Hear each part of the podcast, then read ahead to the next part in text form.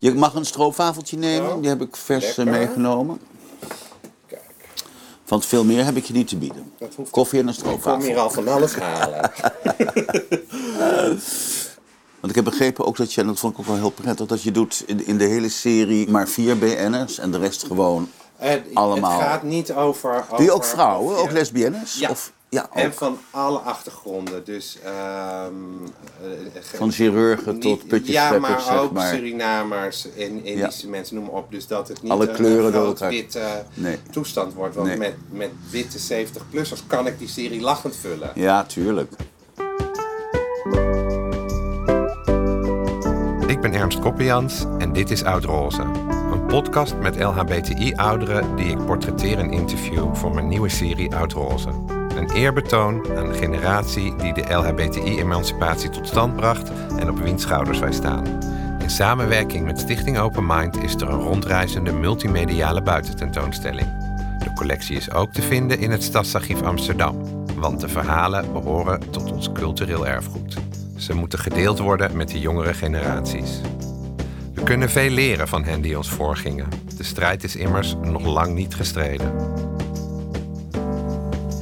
Hij was de eerste homo die met zijn gezicht op de televisie kwam. Want alle homo's die op televisie kwamen, die zag je van achteren. Die waren dus onzichtbaar. Het waren fijne gesprekken. Een gewoon lichaam te hebben dat lekker stinkt en waar lekker veel dingen uitlopen. Ik ben echt een hele verse trans. En bij Kerstnet zag ik een panorama liggen. Een heel groot uitgebreid artikel van heel veel pagina's. Homo in Holland. En ik dacht vanaf dat moment, Holland, daar moet ik zijn. Ja. En hij brengt me niet naar, het huis. Hij neemt me mee naar de bosjes. Maar soms ook confronterend. Allemaal dood aan AIDS.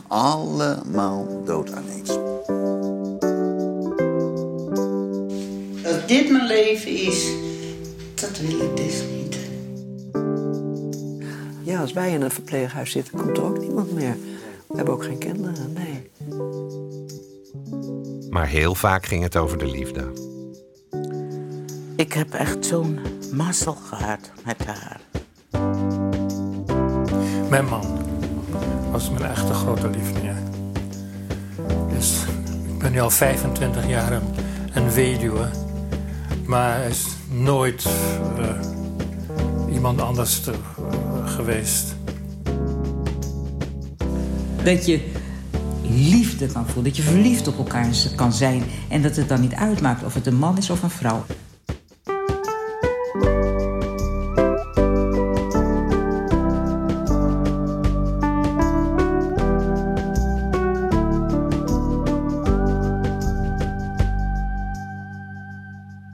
Ja, ik ben dus Hans van der Tocht. Ik ben geboren op 9 oktober 1947 in Maastricht. Ik woon sinds 1974 in Amsterdam, dus dat is bijna 45 jaar. Ja, 45 jaar. Dus maar tussendoor ben ik nog even in Friesland gaan zitten, 5 jaar.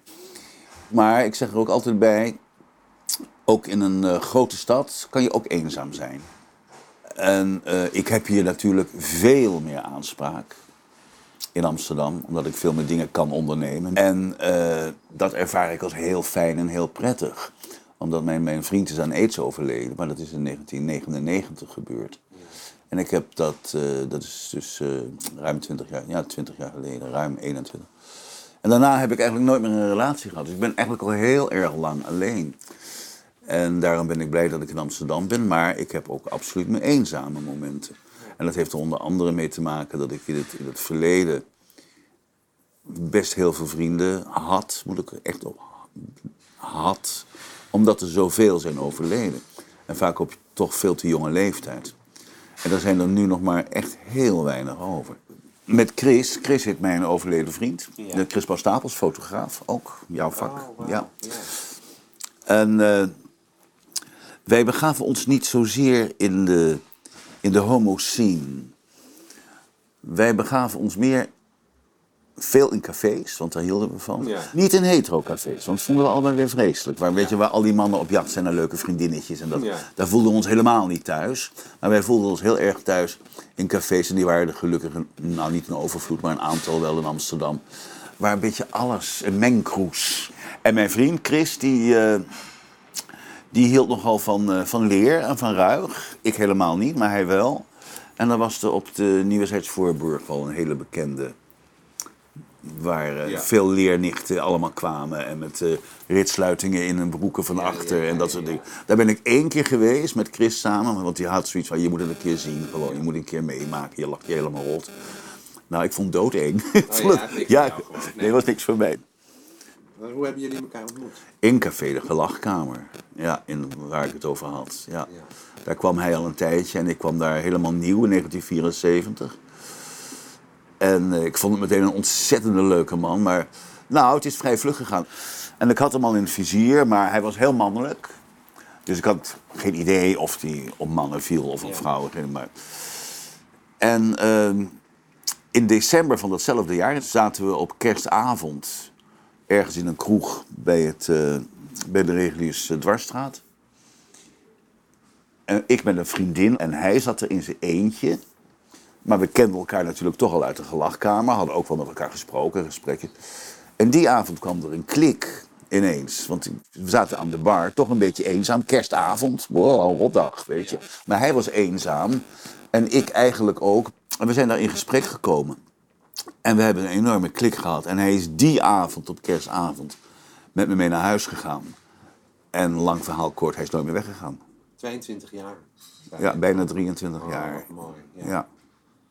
Totdat meneer dus aids kreeg. Ja. Dus de laatste 8 jaar zijn eigenlijk heel zwaar geweest. Want we hebben dat begin jaren 90 hebben we dat gehoord. Hij was in New York voor een reportage te maken. En daar is hij 's nachts met een ijzeren stang van achter. Maar echt 's nachts om 2 uur in New York. Met die 2 dure camera's om zijn nek. Is hij van achter, heeft hij een slag gekregen. En zijn de camera's van hem gestolen, want daar ging het om. Het is in het ziekenhuis terechtgekomen met een totaal verbrijzelde kaak. En daar hebben ze ontdekt, door het bloed, dat hij HIV had. En dat was in 1990. Dat is allemaal niet zo'n leuk verhaal, maar jij moet het toch vertellen. Ja. Ja. Dus ik kreeg een telefoontje uit New York van de vrienden waar hij logeerde. En die riepen, nou, er is een vreselijk ongeluk met Chris gebeurd. Hij is aan elkaar geslagen, ligt in het ziekenhuis. Maar ze vertelde de telefoon nog niet dat daar ontdekt was dat hij HIV had. Trouwens, hij had veel Amerikaanse vrienden, veel in New York ook. Allemaal dood aan aids. Allemaal dood aan aids. En dan heb ik het eind jaren 80, begin jaren 90. Maar goed, die riepen dus van, je moet wel onmiddellijk naar New York komen, want Chris heeft je hulp nodig. Na een aantal dagen heeft hij dat, want ik moet je wat vertellen, ik ben ook HIV. Nou, dan schrik je je helemaal lamlazerd, want in die tijd was het gewoon een doodsvonnis. Ja. Klaar. Maar er waren natuurlijk helemaal geen medicijnen en niks. Ja, 15 pillen per dag moest hij nemen. De ene pil voor het ontbijt en de andere pil na het ontbijt. Nou, het waren geen leuke tijden, het waren afschuwelijke tijden. Maar toch heeft hij het nog tot 1999 volgehouden. Nog 8 jaar. Dus. Ja, nog 8 jaar heeft hij het volgehouden. Ja, dat is best lang. Ja. Want de meesten gingen veel vlugger. Die waren binnen 2-3 jaar was afgelopen. Ja. Maar goed, en ondertussen was jij de ideale schoonzoon op tv. En ondertussen was ik de ideale schoonzoon op tv. En niemand wist daarvan natuurlijk. Nee. Dat ging ook niet aan de grote klok hangen. Nee. Dat kwam dus al heel vlug op directieniveau terecht. Bij de directeuren. Van, wat weet je wel, dat onze omroeper is homoseksueel. Nou, ze vonden me dus, zonder op te scheppen, maar ze vonden me dus zo toch wel goed in mijn vak wat ik aan het doen was. En ik was natuurlijk ook geen verwijfde nicht die daar voor die camera zat. Het was best mannelijk en zo. Toen hebben ze gezegd, ja, maar hij doet het toch wel erg goed, die jongen. En hij ziet er goed uit. En het werd geaccepteerd. Hoe oud was je dat je besefte dat je op jongens viel?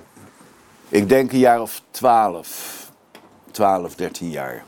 Althans, ik besefte dat ik jongens in ieder geval veel leuker vond als meisjes. Ja. Om naar te kijken al. Ja. Dat besef, maar... Dat heb ik dus angstvallig weten te verbergen. Want ik kwam natuurlijk uit een milieu heel rechts, heel VVD, heel Heemsteeds, Aardenhout. Nou, volgens mij in die contraien was er niemand homo. Ik wist zelf ook nog niet precies wat het allemaal inhield dan. Maar ik herinner me wel gewoon dat ik op die leeftijd al toch liever leuker naar jongens keek. Ja. En jongens tot spannender vond en leuker en mooier vooral dan meisjes. Heb je dat toen... Vond je dat erg? Ja. Nee. Nou, erg. Ik vond het ingewikkeld. Ja. Ik dacht, wat is dit? Waarom vind ik dat... Want je had er niet echt van gehoord of zo.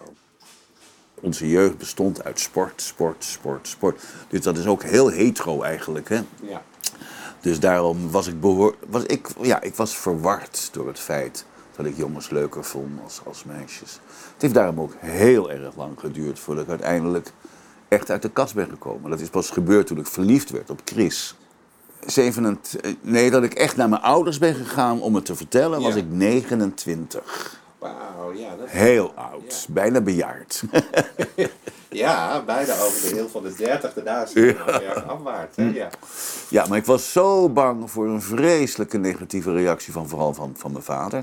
Want ik was ook de enige stamhouder van de familie van der Tocht. Er waren nog wel 2 broers van mijn vader, maar die hadden allebei 1 dochter op de wereld gezet.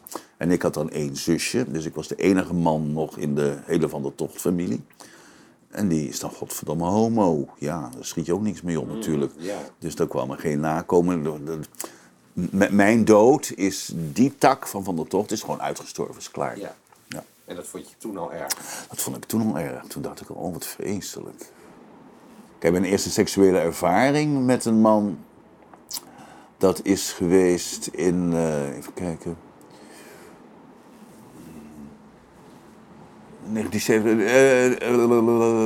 1968, ja, toen ik 20 was, 1968. Ja. En dat was een hele vervelende eerste. Dat was ik werkte in Zwitserland toen in een hotel. En dat was een bijzonder mooie, aantrekkelijke Amerikaanse skileraar. Die zijn ogen helemaal op mij, zag er wel lekker uit op mijn 20e, maar wie niet, hè? Ik bedoel. En die heeft mij versierd en dat was mijn allereerste seksuele ervaring. En ik vond dat niet prettig, omdat hij had me toch min of meer een soort van verkrachting is het geweest. Echt mijn bed ingelokt en alles met me gedaan en geprobeerd wat hij lekker en prettig vond. Terwijl ik voor het eerst van mijn leven met een man in bed lag. En ik weet nog goed dat ik daar 's nachts eigenlijk, het was bij hem thuis. En ik ben, of hij had een appartement, had hij daar ergens. En ik weet nog, dat is heel raar dat ik daar midden in de nacht eigenlijk dat huis uit ben gegaan. Ik heb me aangekleed op een gegeven ogenblik en ik ben weggegaan. En dat ik over de sneeuw liep, over de bergen en een soort juichstemming van... Want ik dacht ineens dat ik toch geen homo was. Want ik had het niet als prettig ervaren. Ik vond het heel naar wat er gebeurd was. En toen was ik buiten en dacht ik van... Zie je wel, je bent helemaal geen homo. Je bent niet een homo en zo. Ik ben nooit gepest of zo, of een nare opmerkingen naar mijn hoofd. Ik denk zelfs dat de jongere homoseksuelen anno nu, 2020, dat die het zwaarder hebben dan wij in de 80er en 90er jaren. Ik denk toen, dat is een periode geweest waar het steeds meer geaccepteerd werd in een brede laag van de bevolking.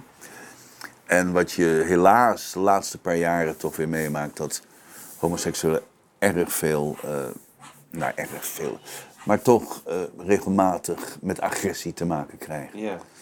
Ook als ze buiten lopen. En ik vind het ook, moet ik eerlijk zeggen, niet zo verstandig.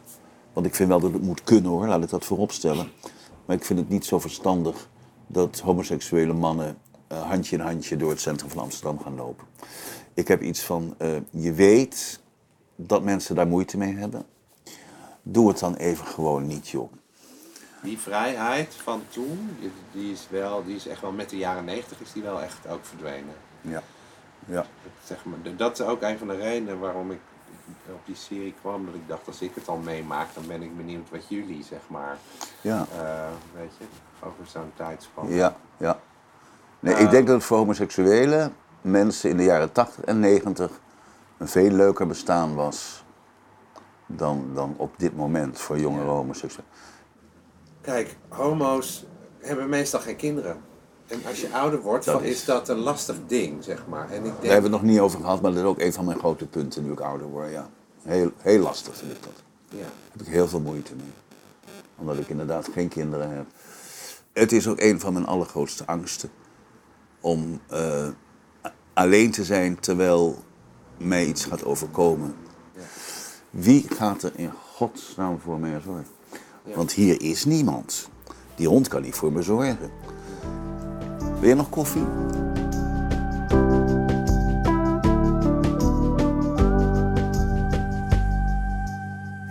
Ik dacht, ik wil iets extra's doen in mijn fotografie, dus ik heb kleurvlekken. Oh, dat heb jij toegevoegd? Dat heb ik gedaan, oh, okay. Ja. All right. Het grappig, ik wilde iets omdat ik dacht, het moet meer zijn dan alleen maar een registratie of een mooi portret. Ik vind jullie magisch. Ik vind jullie generatie magisch. Dus ik dacht, er mag iets magics. En voor mij is dat kleur, omdat ik al mijn kleuren... Ik ben heel erg van de kleur bij fotografie. Dus ik dacht, ik ga nu eindelijk eens iets doen waar ik ga dat gewoon doen. Hou dit nog even vast. Ik ga je zo aanklippen. Dan mogen we eigenlijk pas praten. Ik ben Gloria Wekker. Ik ben geboren in juni 1950 in Paramaribo. En vervolgens kwamen mijn ouders met ons naar Nederland in december 1951. Dus ik woon in Nederland vanaf ik 1 ben. Ja, dit project heet Oud Roze. En daar is een reden voor. Heb je altijd geweten dat je op vrouwen viel? Wanneer kwam dat? Nee, heb ik niet altijd geweten. Ik heb eerst relaties met mannen gehad. En toen ik ongeveer 28 was, toen had ik voor het eerst... Ik vond vrouwen wel leuk. En er was natuurlijk dus een feministische beweging waarin ik actief was. En toen kreeg ik een relatie met een vrouw voor het eerst. Wanneer was dat? 1978. Het was een openbaring. Het voelde zo ontzettend goed en spannend. En ik vond vrouwen stoer en leuk. Ik had eigenlijk gewoon zo een fijne band met vrouwen. Soms denk ik, heeft het te maken met dat ik altijd op meisjesscholen heb gezeten. Dus dat ik zo goed weet hoe ik met vrouwen om moet gaan, weet je wel. Hoewel ik natuurlijk ook broers heb gehad, dus ik weet ook hoe ik met mannen om moet gaan. Ik ben niet een, zeg maar, diehard dyke. Ik kan ook met mannen. Ik heb later in mijn leven ook nog wel eens een relatie met een man gehad. Dus dat beeld wat we hebben van seksualiteit is iets wat van binnen zetelt. En zo ben je nu eenmaal, daar herken ik mij niet in. Ik kan eigenlijk alle kanten op. Maar ik vind het in het algemeen gewoon leuker en spannender om met een vrouw te zijn. En ik kan gewoon beter met ze opschieten. Ja. Ik vind ze leuker en... Ja, sorry hoor, maar... Ja, dat snap ik. Ja. En ook ja, qua emoties, de dingen waar ik over kan praten met ze...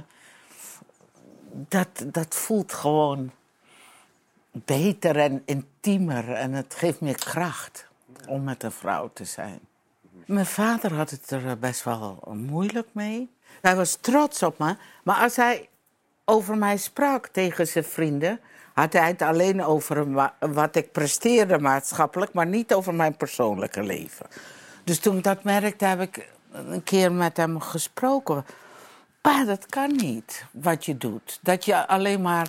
dat je een keuze maakt uit mij. Wat je leuk vindt en wat je niet leuk vindt. Yeah. Dus dit hele pakket hoort bij elkaar. Dus je bent zo trots op mij, om wat ik doe. Maar wat ik doe, dat kan alleen maar omdat ik lesbisch ben. Stop hoor, je zit vast. Oh ja, kan niet. Dat kan. Maar oh ja, maar ik moet dat even meenemen. Ik wil je even een foto laten zien. En in die periode ging ik naar Suriname om onderzoek te doen. En daar heb ik mijn grote liefde Maggie leren kennen. Die daar staat, ja. Op die foto staat. Nou, toen zijn we dus een stel geworden en We zijn dus bijna 28 jaar samen geweest. Mooi. Ja. Zo fijn. Ik heb zo... Weet je, dus met alles wat we meegemaakt hebben... nou ja, nee, dus haar plotselinge traumatische overlijden... dat wordt toch heel erg verzacht door het feit dat ik zo bewust ben van hoe gelukkig wij geweest zijn. En ik heb echt zo'n mazzel gehad met haar. Ja. Dus ze is heel erg aanwezig in mijn leven. Ik vind haar ook hier in huis heel aanwezig.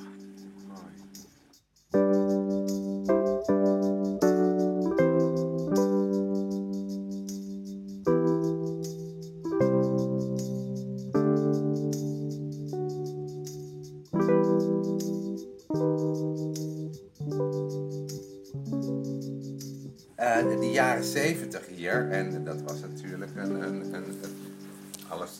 Jullie hebben heel veel voor elkaar gebokst. Ja. Dus dat was een hele open, rijke, geaccepteerde tijd eigenlijk. Ja, zeker. Ja, ik zelf heb samen met... op een gegeven moment kwamen er ook meer zwarte vrouwen. Hè? Dat was zo fijn. Dus Surinaamse en Antilliaanse... Een van mijn beste vriendinnen was Tania Leon. Die kwam uit Zuid-Afrika. Tania en ik hebben samen Sister Outsider opgericht. Dat was een groep van zwarte lesbo's. Dus we hebben ons eigenlijk afgescheiden van de witte vrouwbeweging... en witte lesbische beweging. En zijn onze eigen groep begonnen. We waren met z'n vieren, 4 zwarte vrouwen. Waarom was dat? Het was... Het ging niet samen. Of ik wilde niet samen. Oh. Er was sprake van racisme in de witte vrouw-lesbo-beweging.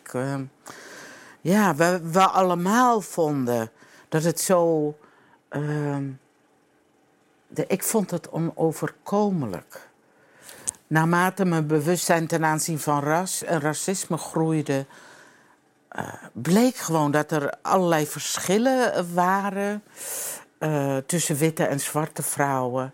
En dat gedoe met, we zijn allemaal zusters van elkaar, dat klopte niet. Nee. Dus wij hadden behoefte als zwarte vrouwen om apart te gaan. Dus dat is zowel in de feministische beweging als in de lesbische beweging gebeurd. Ja.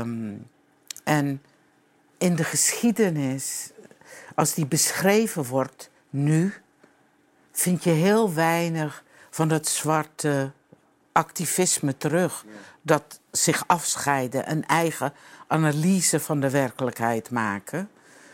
Wat heel erg pregnant aanwezig geweest is. Hè? Ik vind het altijd zo fnuikend als ik documentaires of studies lees... over de 70er en 80er jaren... Dat het volslagen alleen over witte mensen gaat. De witte vrouwenbeweging. Ja. De witte lesbische beweging. En wij dan? Wij waren daar ook, weet je wel. Ja. Dat is echt niet te verteren, vind ik het. Pas de laatste tijd komt daar een beetje verandering in. Dat jongere mensen, jonge PhD's bijvoorbeeld, wel daarover gaan schrijven. Ik ken iemand... Die woonde dus ook in de 70er jaren, al in de Bijlmer. Die heeft het erover dat eind 70er jaren was het hier een mekka voor homo's. Voor zwarte homo's. Die konden dus in de stad niet terecht. Ja. Bij uitgaansgelegenheden. Alleen als je beroemd was, kwam je binnen. Bedoel, ja. Dus die hadden hier een heel circuit van huiskamergelegenheden. Waar ze elkaar troffen, huisfeesten. Hij heeft het erover. Ik weet het niet. Ik heb dat er wel 500 mannelijke mattie in de Bijlmer waren... die allemaal feesten hadden en met elkaar verkeerden. Daar is natuurlijk de HIV-crisis heeft daar huis gehouden. Een enorm drama geweest. Ja. Ja. Maar die geschiedenis, hè, die moet geschreven worden. Ja. Jongen, echt waar. Ik vraag me af of er nog iemand is die dat vraagt. Daarom moet hij... Daarom moeten ze moeten met hem gaan. Die moet ik hebben. Ja. Ja, Vivian heet hij. Ik heb zijn naam doorgekregen, Vivian.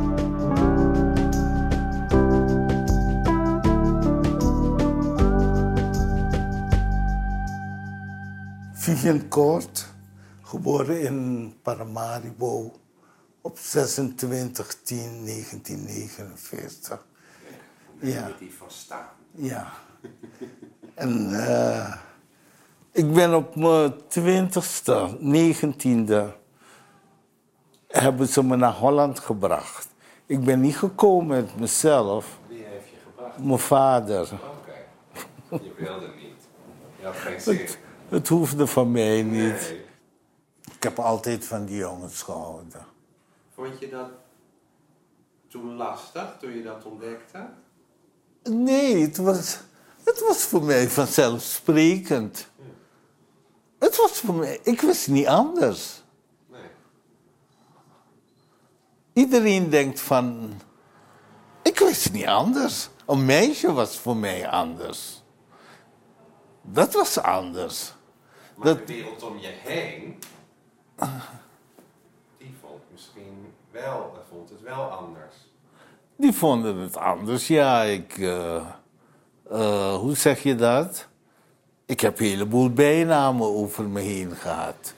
Was je er gelijk als vanaf kind al duidelijk over dan? Ja, ik hield van jongens.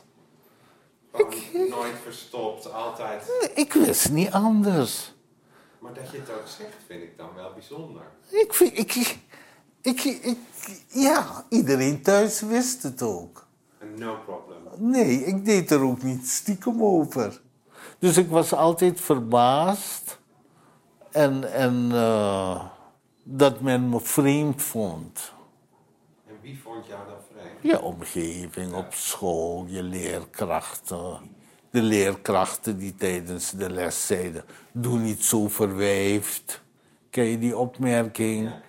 Ja, ken ik. Jongen gaan meisjes zoeken. Dus ik ben altijd een beetje... Dat homo-gedoe is altijd voor mij iets van... Het is gewoon, het is niet anders. Het is niet anders. En... Het is binnen de Surinaamse gemeenschap niet de meest voorkomende...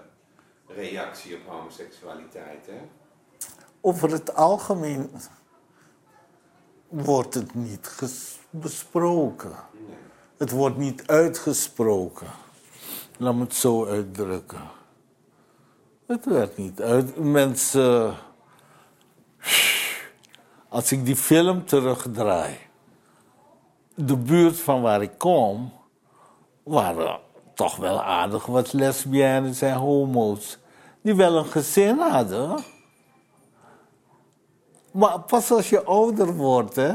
en je draait die film terug... die ik niet vaak doe, hoor. Want ik ben ook een type van... laat het verleden maar achter je. Maar dan denk ik, oh ja. Oh ja. En dat was hier al, of daar? In Suriname nog. We zitten nog in Suriname. Ja, en ik vond het niet erg. Ik heb het over 1970, hè. Dus toen ben ik verhuisd naar Bennebroek. Ben ik intern gaan wonen. Wat was Bennebroek? Bennebroek is na Heemstede. Oh, oké. Ja. Dus je hebt Haarlem, Heemstede, ja. Bennebroek, Hillegom. Dat was een psychiatrisch... Een groot psychiatrisch ziekenhuis. Ziekenhuis Vogelensang. Oh, ja. Heel groot. En dan kom je daar... als zwarte jongen in dat dorp. Dat was een uitzondering daar. Ja, we waren met 3 zwarte jongens uit Suriname. En we woonden intern. Maar ik had het geluk, daar gaat weer mijn geluk. Ik woonde niet op het terrein. We woonden met 12 jongens zoals jij in een grote villa. Huyse Oostduin woonden we. Snap je? Ja. En daar was ik vrij. Dus ik kon mijn lovers ook ontvangen. Ja, dat allemaal best goed geregeld, hè? Ja. Ik kon mijn lovers ook. En ik was... Ik weet niet of er over me geroddeld werd. Waar haalde je die lovers eigenlijk vandaan? Van de straat. Hoe ging dat dan in die tijd? Ik heb Jan... Die grote, rossige boerenjongen. Zijn vader had een grote boerderij. En natuurlijk als zwarte jongen val je op. Ja. Je valt op. Haarlem val je op. Heemstede val je helemaal op. In die hele strook val je op. Snap je? En dan had ik... die bus gemist, die laatste bus, bus 50. Ik ken het nog. Maar het was niet zo ver voor mij. Het was 6 kilometertjes van Haarlem naar Bennebroek. En ik zie die sterke Hollandse jongen nog op die fiets voorbij fietsen. En die vraagt me, waar ga je naartoe? Ik zeg, ik moet naar Bennebroek, want daar woon ik. En hij zegt, kom achterop zitten. En hij zegt tegen me, ik heb je al vaker voorbij zien gaan. En hij brengt me niet naar, hij brengt me niet naar het huis. Hij neemt me mee naar de bosjes. Jan nam me mee naar de bosjes. Jeetje, wat heeft Jan met me liggen vrijen daar. En niet dat vrijen wat we nu kennen. Maar echt heel romantisch vrijen. Heel zorgzaam, heel... En Jan en ik hebben heel lang dat soort contacten gehad. Wat Gloria me vertelde, wat ik echt ontzettend interessant vond... omdat ik dat echt niet wist en nooit eerder van had gehoord... dat je als zwarte homo eigenlijk niet binnenkwam in de homocafés in de stad. Nee... Nee, ze worden nog steeds boos op me als ik het zeg. Ja, het COC liet ons niet binnen, hoor. Nee. Vertel. Ik heb het verhaal zo vaak verteld. Ja, maar niet aan mij. Die ene man begon tegen me te schreeuwen van het is niet waar. Waarom zou ik jokken? Wat is er gebeurd? Je moet je voorstellen, 1974. Het COC was toen op het Leidseplein. Toch? Dan kon je gaan dansen. Dus we hadden onze mooie kleren gekocht. We hadden goed gekleed. Gewoon netjes. En dan belde je. En dan belden we aan bij het COC. En dan werd je niet binnengelaten. Wat zeiden ze dan? Nee. Het is een sociëteit alleen voor leden.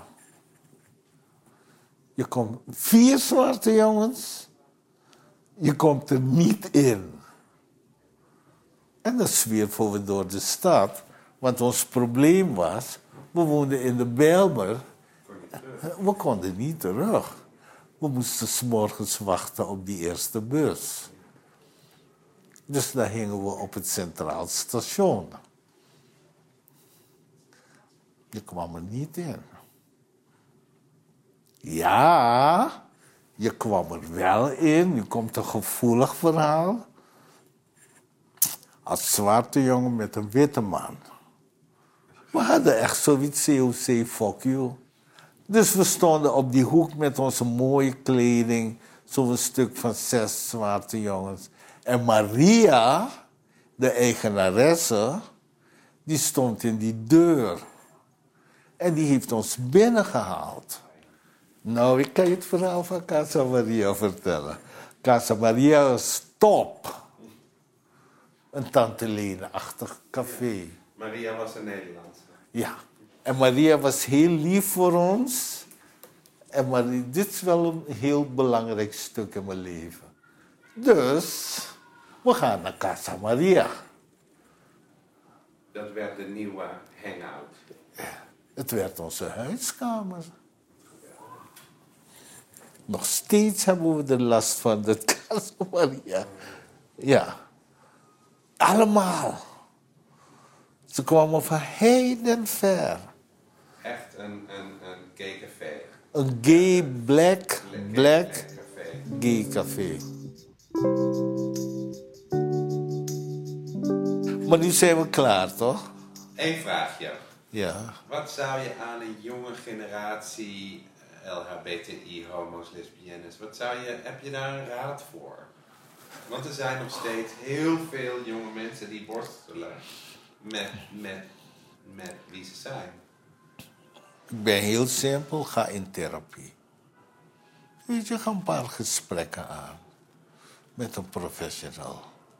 Om je te helpen met de coming-out, bedoel je? Ja. Of met jezelf. Weet je, van mij hoef je niet in die coming-out sfeer. Maar dat je een beetje weet van wie je bent.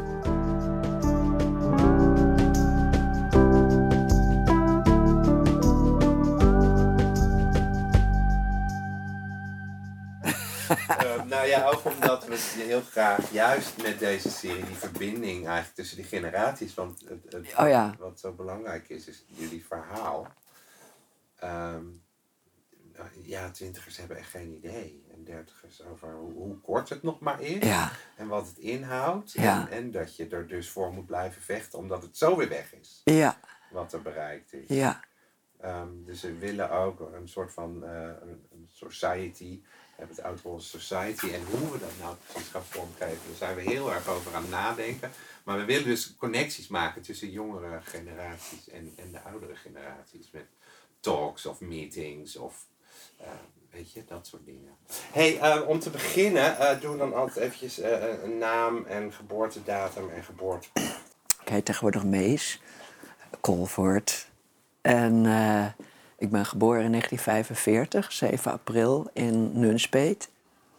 Ik denk dat ik gewoon onder bival eigenlijk. Yeah. Dus ik had ook afwisselend weer toen na haar ook wel weer vriendjes. En dan weer zijn vriendin. En dan, het is meestal van als ik een tijdje iets met de een had gehad, dan wilde ik weer iets anders. Oh, wat goed het al, ja.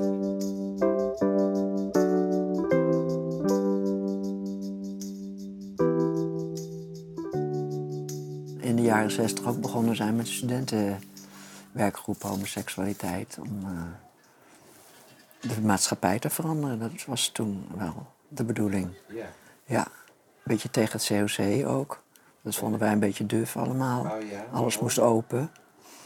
Alles moest open. Yeah. Ja. En we gingen ook, vooral de jongens deden dat, dansen bij dancings. Dancing heette dat toen. Lucky Star en nog zoiets. Ik weet niet of je daar ooit verhalen over gehoord hebt. Nee, niet over Lucky Star. Nee. Ik heb heel veel namen van kroegen ondertussen voorbij horen komen. Nee, Lucky Star was hetero. Oké. Dus dan gingen wij dansen.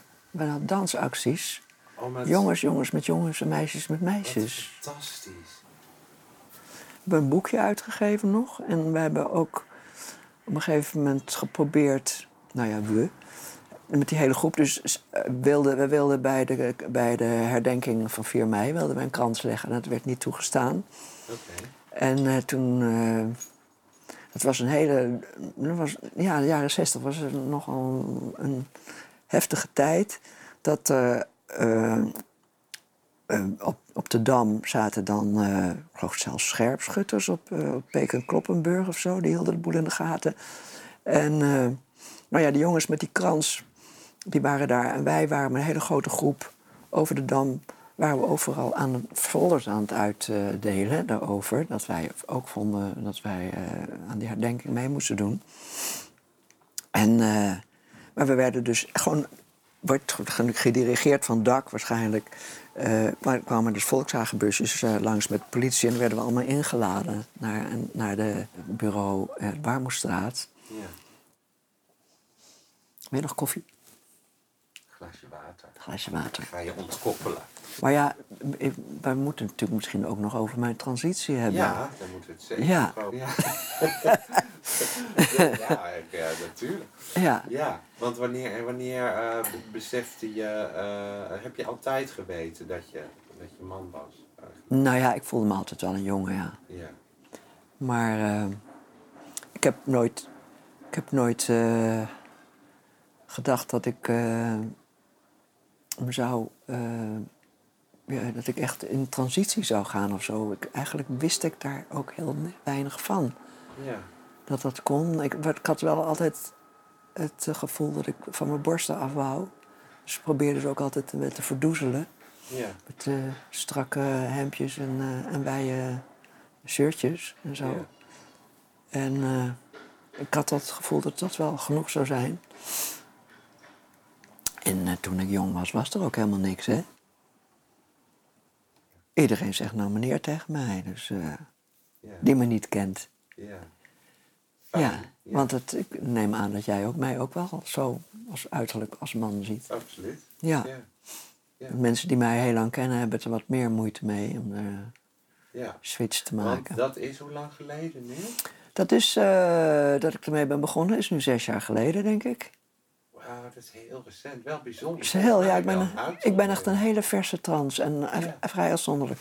En ja, ik vroeg nog aan die chirurg, ben ik de oudste die u nu geopereerd heeft? Nee, 60. Er was nog iemand van 72, ik was toen dus 69, ja. Ik heb het wel moeilijk gevonden het eerste jaar, want toen moest ik enorm uit de kast komen de hele tijd. Ja, want je moet een tweede coming-out gaan doen. Ja, dat is echt, was wel zwaar. Ja. Ja. Hoe werd daarop gereageerd? Over het algemeen positief. Ja. Ja. Tijd is ook wel erg veranderd, hè? Ja. En was natuurlijk ook in die tijd... Dat heeft mij natuurlijk ook gestimuleerd. Dat al die programma's op televisie van die jongelingen die in transitie gingen. Ja. Ik zit dus nu in die transgroep. En dat is natuurlijk over het algemeen veel jonger. Maar ook daar... komen alle leeftijd. Zijn ook mensen tegen de 50 die net in transitie gaan. Maar ook jongeren. Maar dat vind ik dus ook heel leuk. Ja, daar ga ik dus ook met veel jongeren om. Ja, ja, heel leuk. Heb je nog iets waarvan je denkt, dat moet ik nog, dat wil ik kwijt, dat wil ik... Ik geloof het niet. Ik heb nu ook wat haar hier laten staan. Ik dacht, misschien is dat wel leuk voor de foto.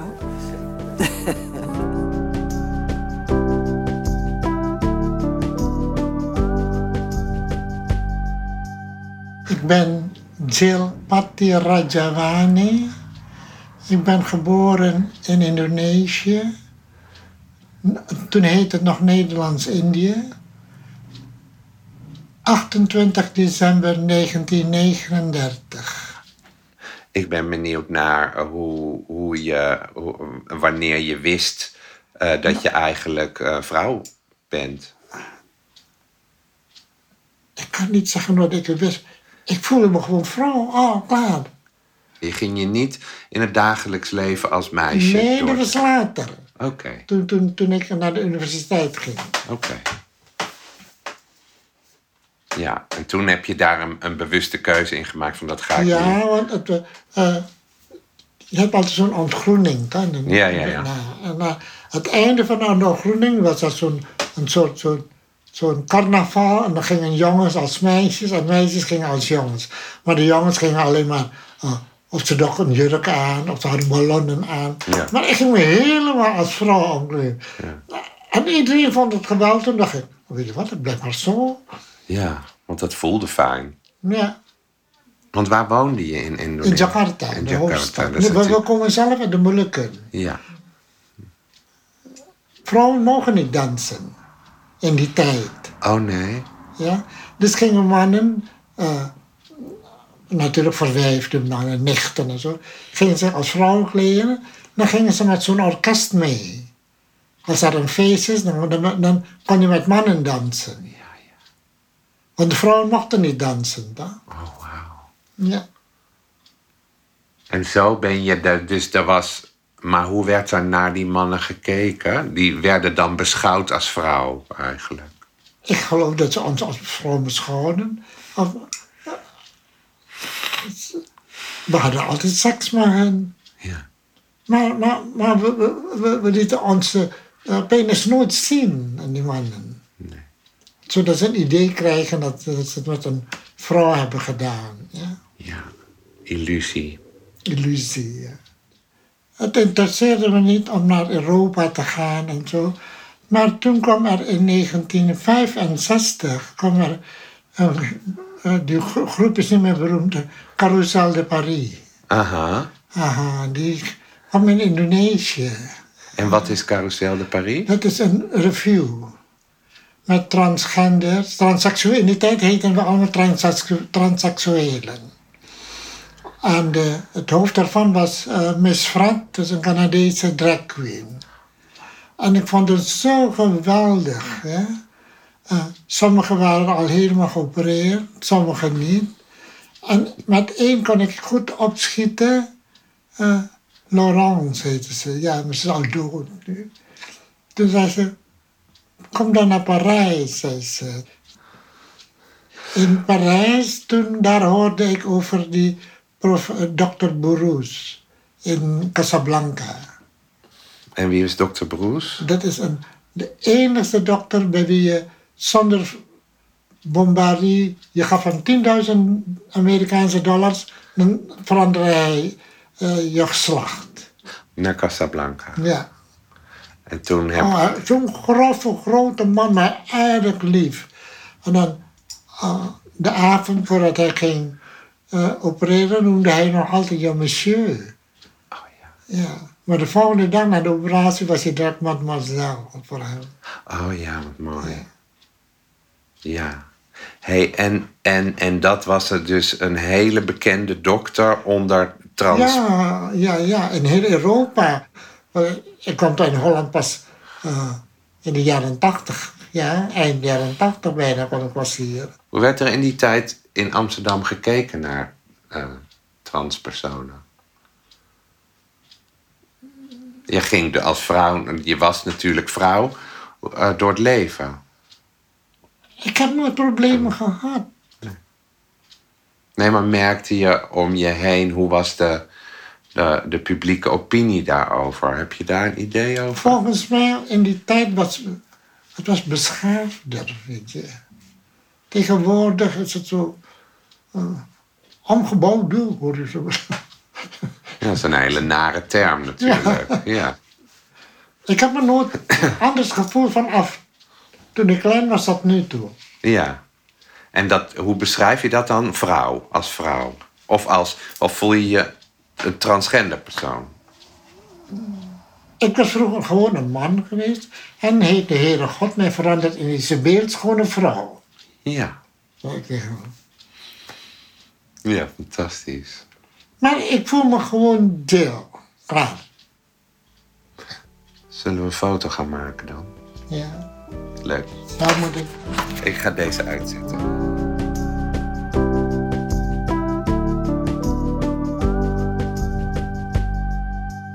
Toen was met een vriendin aan het praten en die was aan het vertellen dat ze in Brussel was geweest en in Parijs. En dat ze daar bejaarde mensen nog op straat zag, op terrasjes en koffie drinken. Dat zie je in Amsterdam eigenlijk niet. Weinig. Heel weinig. Ja, en ik maak altijd alles gelijk roze. Dus ik dacht, waar zijn dan de roze ouderen? Ja, ik kan niet weg. Nee, je zit vast. Sorry, dat gaat dus gewoon niet. Zal ik beginnen? Ja. Ik ben Daan Keizer. Ik ben geboren in Zaandam. Mijn geboortedatum is 19-9-1939. Dat wil zeggen dat ik nu 80 ben en in mijn 81ste jaar zit. Ja, wauw. Ziet er goed uit, hoor. Ja, dankjewel. Ja. Nou. Maar ik wist dus niet wat... Ik zal hem even... Oh, mijn kleinkind. Neem lekker op. Nou, mijn kleinkind is het. Nou, die bel ik zelf aan. Hoe heet het? Ik moet even je dan met het draadje oppakken. Ja. En toen kwam ik een mevrouw tegen en daar werd ik verliefd op. Nou, en dan heb je 3 kinderen en bent getrouwd en je bent bezig met een huis te bouwen. Nou, dat was een vreselijke periode voor me dat. Was je ervan geschrokken dat je verliefd werd? Ik was nog nooit verliefd geweest, ja. Je wist niet wat het was. Je was dus verliefd geworden. Ja. En toen, want het was dus een platonische liefde, ja, maar toen dacht je, ja, nou ben ik verliefd geworden op een vrouw en dan zit ik in een huwelijk met 3 kinderen. 3, ja. En toen ben ik naar Amsterdam gegaan en daar heb ik dus, dan ga je naar het COC. Nou, dat ik daar voor het eerst kwam, vond ik zo erg. Ik denk, als dit mijn leven is, dat wil ik dus niet. Nee, dat is niet wat ik wil. Nee. De sfeer en zo. En voor vrouwen was er ook niet zoveel te doen. Want dan was er een vrouw en dan ging je een contact maken. En dan kreeg je amper antwoord of weet ik wat. Nou, dat was het niet. En ik vond het wereld... Nou, ik denk, dat is mijn wereld niet. Nee. Toen ben ik naar... Heb ik het tegen mijn ex gezegd, want ze zijn... Je was ondertussen gescheiden? Nee, nog niet. Nee. Maar ik heb het eerst niet gezegd. Ik zeg, ik moet je geheim vertellen. Ik wil je het alsjeblieft niet verder vertellen. Maar dat heeft hij wel gedaan. Nou, dat was natuurlijk verschrikkelijk. In die tijd. Dat kon niet? Nee. Mijn ouders. Nou, dat was een drama. Hoe werd erop gereageerd dan? Wat gebeurde er? Nou, mijn moeder... Als ze dan kwam, en toen woonde ik in Knolendam, en dan kwam ze en dan zat ik met een vrouw of zo. En dat was helemaal niet een relatie. Dan kwam ze de voordeur in en de achterdeur ging ze uit. Zonder wat te zeggen, zeg je. Jeetje zeg. Ja. Ze vond dat walgelijk. En je ex-man? Ja. Wat je daar... Ja, die was niet blij. Nee, maar hij kon dat we dan naar uit konden vechten, dat ging dus ook niet zo goed. Toen zijn we verhuisd, Kees en ik, met de kinderen. Want je was nog steeds samen? Ja, we waren nog steeds samen. En hij wist niet dat je naar de kroegen ging? Jawel, hij had ook een relatie. Oké. Oh, dat is wel bijzonder ook voor die tijd. Ja, Oud had een relatie. Hoe werd daarop gereageerd? Nou, vond ik wel heerlijk, want ik hoefde dan niet meer met hem te vrijen. Dus dat vond ik toch niet zo... En hij ging... had gewoon relaties. Ja. En was dat niet gek, of tenminste in die tijd dat mensen daarover gingen uit? Ja, wel in Knolendam, dat is een hele kleine gemeenschap. Ja, precies.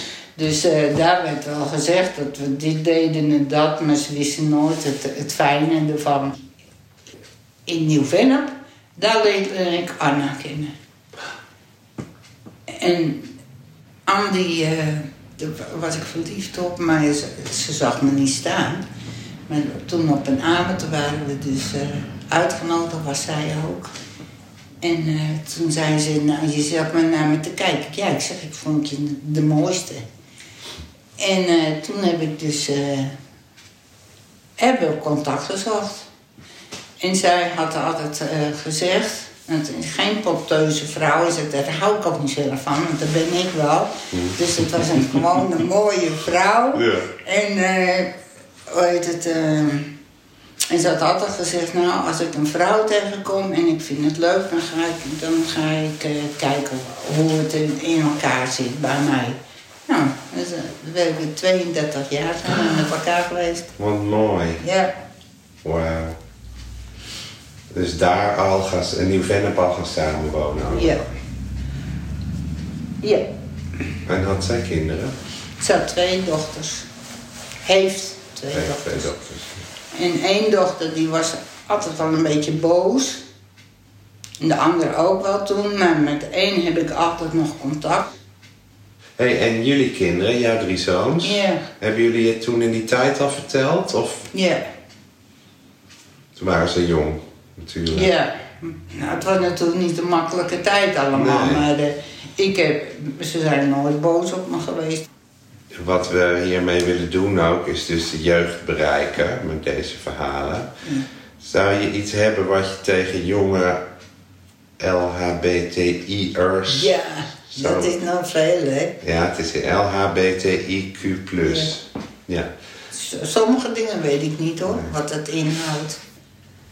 Lesbisch, homo, biseksueel, transgender en interseksen.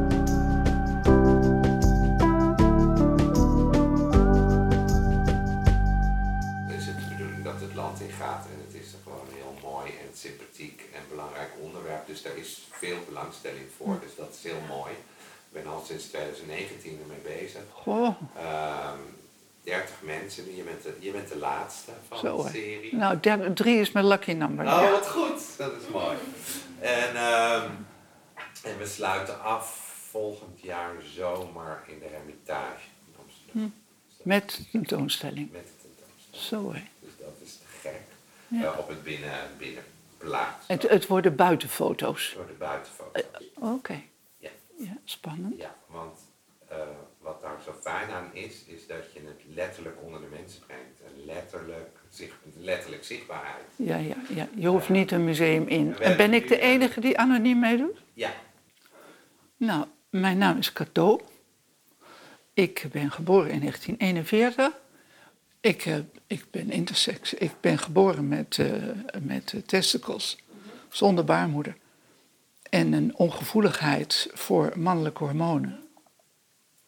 Mijn lijf is daar ongevoelig voor. Ja. En van buiten zie ik er helemaal als een gewoon meisje uit. Ja, ik heb geen schaamhaar en geen okselhaar. En geen zweetgeur. Maar verder zie je niks aan mij doseren. Want ik heb een blinde vagina. Een klein vaginaatje, maar... blind, dat betekent gesloten, doodlopend straatje. Ik wist niet eens dat ik geen baarmoeder had.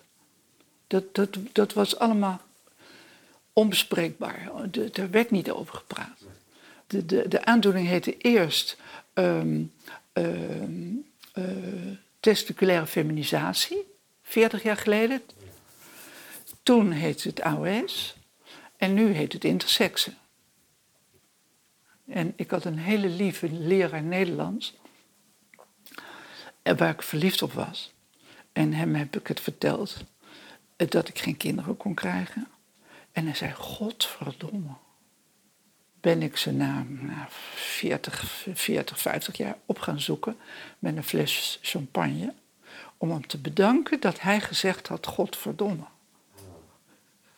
Want ja, thuis...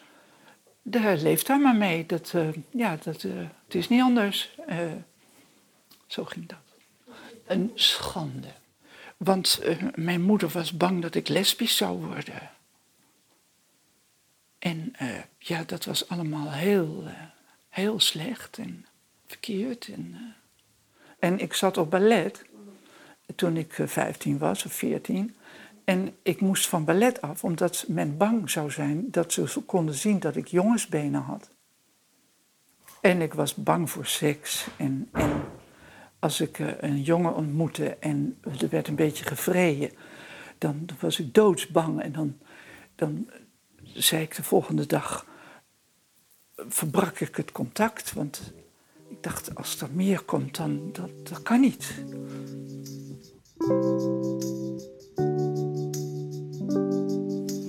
Ik vind eigenlijk dat de I, niet in het rijtje thuis hoort. Ik vind dat de interseksen is een aandoening. Dat is een soort been wat je mist. En ik vind LHBTQ enzovoort. Dat vind ik geaardheid. Ik wil gewoon doen, maar ik ben het niet. Dat ik zo de pest erin heb dat ik geen keuzes heb gehad om kinderen te hebben, ja of nee. Ja.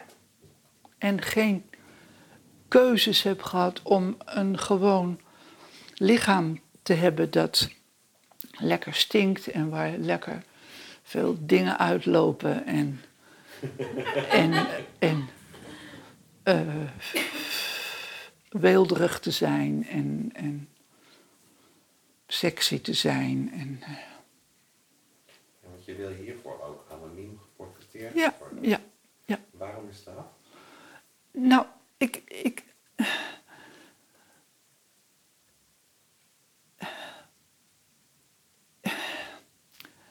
geef ontzettend om schoonheid en om perfectie. En ik voel mezelf niet zo perfect. En ik denk dat het daarmee te maken heeft. Maar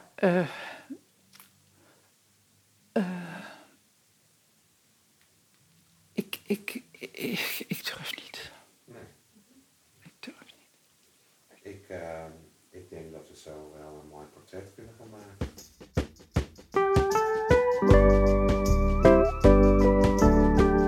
Dit was Oud Roze, een podcast over de levens en ervaringen van LHBTI-ouderen. Ik heb genoten van alle bijzondere ontmoetingen. Wil je ook kennis maken met deze en andere persoonlijkheden? Dat kan. De foto's zijn te zien in een reizende buitententoonstelling en de verhalen zijn daar ook te lezen. Waar vind je de expositie? Kijk op www.openmind.nl/oudroze. Ik wil de geweldige mensen die deze serie mogelijk hebben gemaakt enorm bedanken. Dat zijn natuurlijk Hans, Gloria, Vivian, Mees, Jill, Daan, Cato, Joan, Lionel, Frank, Ferry, Martin, Ed, Bob, Marjan, Kees, Theo, Benjamin, Imro, Jim, Marian, Frank, José, Pamela, Twi, Xavira, Joy, Melvin en Herman en Kees. De podcast werd gemaakt in opdracht van Stichting Open Mind. Research en productie Esther Thiele en Reineke Schermer van Studio Groen en Geel. Interviews door mijzelf. De muziek is van Cyril Directie en Len van der Laak. Montage Studio Eervoors.